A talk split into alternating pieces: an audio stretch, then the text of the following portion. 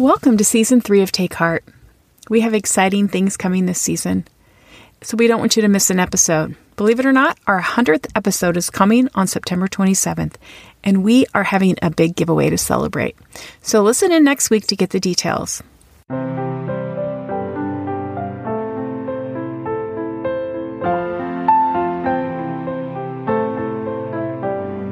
Welcome to Take Heart, where our goal is to offer encouragement, give hope, and insight so you can flourish in your journey as a special needs mom.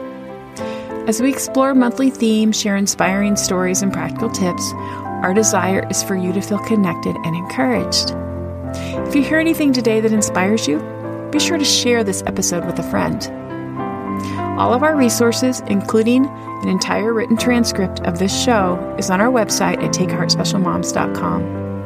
You can also go to our show notes for any quick links to anything we mentioned during this episode. Thank you for joining us today.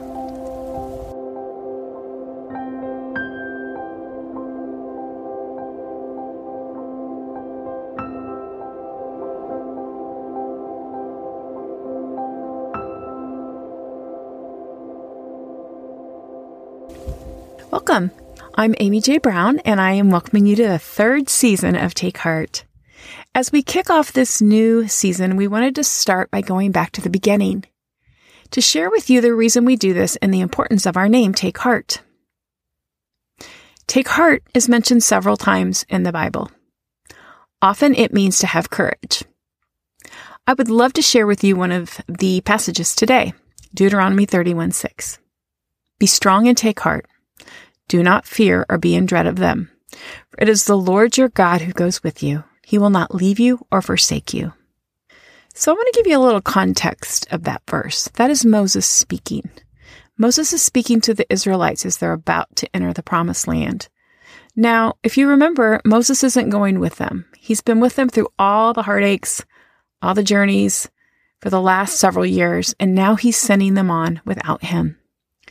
So this is the thing he wants to tell them as they continue their journey. It's not going to be easy. There's still going to be some struggles, and he wants them to take heart or have courage. I love this translation from the message. It says, Be strong, take heart, don't be intimidated, don't give them a second thought because God, your God, is striding ahead of you. He's right there with you. He won't let you down and he won't leave you. The clear message here, especially for us special needs moms, is that even in the midst of a life with the unknowns and the scary moments, God does not leave us. He is there striding ahead of us. He is our God and our strength. And this is a fact that He does not leave us. So we can take heart or have courage. Now, this isn't a grin and bear it kind of feeling. It does not mean an absence of fear.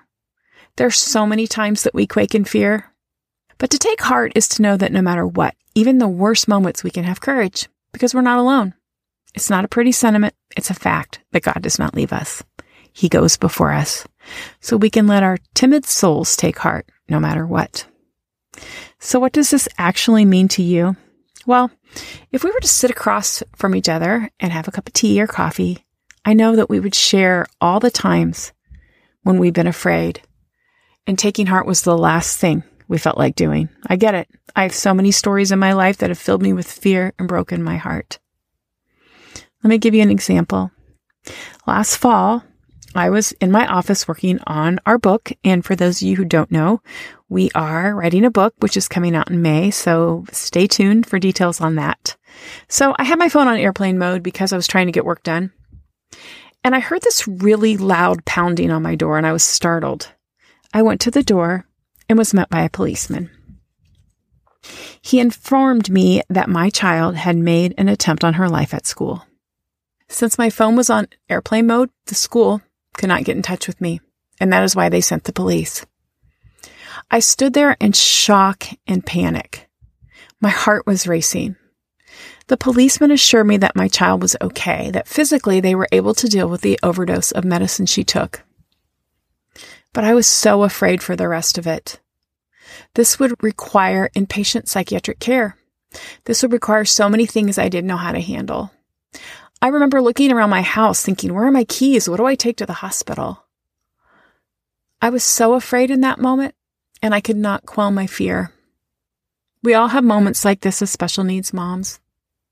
Whether they're emergencies or the late nights where we lie in bed worrying about all the things that could go wrong. We live in fear. And it is really difficult to take heart in those moments, but I don't think it's impossible. Often in moments of fear and anxiety, when we don't know the outcome, we ask a lot of questions. We ask why, when, and how questions. Why? Why, God, did you let this happen? When? When will you intervene or give us a break? This is one of my big ones. I want an easy year. Every year I'm like, when am I going to get an easy year? And it's, well, honestly, it's never happened. I've been a mom for 30 years. I've not had an easy year yet. And then we have how. How am I going to do this or pay for this or have the strength for one more day? Let me say this very clearly. It is okay to question God. He can handle it. It's okay to ask him why and when and how. But I think in the midst of those questions, we also need to reframe our questions and ask where. Where is God? And then answer that with this truth right here. He promised to never leave us or forsake us. On that long trip to the hospital with my mind racing, I asked all the questions. Why? Why did she do this? When will this nightmare end? And how will we get her help? But then I settled into my where. Not where are you, God? Even though I've asked that a million times but making the statement that God is with me right now in this terrible situation. I don't know if you ever heard the phrase in real estate that it's all about location, location, location if you want to sell a house.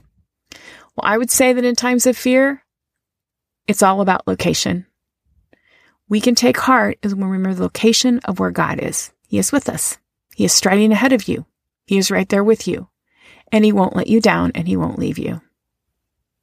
It's not that God shows up because he's already there. We just need to turn our gaze on him. It's all about location. So, how can we practically take heart and have courage in the midst of the things in this life that scare us? And how can we really remember that God is with us? I think part of it is the posture that we're taking. We have to decide whether we are going to expand or contract. Now, contraction is when we cave in on ourselves, whether that's in fear or we isolate ourselves or we have numbing behaviors. Or in some cases, contraction is to be driven, which is my drug of choice. I can be driven and in control, thinking that I have to micromanage a situation. Now, contraction isn't always bad. It gives focus and direction and security and protection, but we can't stay there. We can't cave in and contract on ourselves and try to handle what is coming at us in life. The other posture we can take is to expand. Expansiveness accepts whatever comes. It's more open. Now, this is not a breezy go with the flow. This takes courage. This requires you to take heart. This requires moving from the no of fear to the yes of love. The no of fear causes us to contract. It says, I cannot do this. It is rooted in scarcity and worst case scenario thinking. And honestly, having your child overdose at school and go to the psych ward is a pretty worst case situation. But I couldn't stay there. I needed to have even a small yes to expand. We start by saying no to worst case scenario and scarcity thinking, and no to the lie that we are all alone in this life. We have one small yes, not out of fear, but grounded in love. On that day on the way to the hospital, I allowed myself to expand. Now, it took me a bit to get there, but I took a deep breath and I said a small yes of love. And I said, Yes, God, you are with me. This, my friends, is how we can take heart in our lives as special needs moms. And remember this God brings us under the shelter of his wings like a mother hen, and we know who we belong to. God draws near to us in our trembling. He walks ahead of us and he never leaves us, and therefore we can take heart. Here are some questions for you to consider as you think about taking heart. Are you expanding or contracting? What does contraction look like for you? Is it numbing behaviors, micromanaging, fear, or isolation? What circumstances are you facing right now that seem impossible for you to take heart and have courage? What is one small way you can say yes to love and God's presence? And finally, what small reminder can you give yourself to remind you that God is with you? Maybe that's a picture or a stone you picked up on the beach or something tangible to remind you to take heart.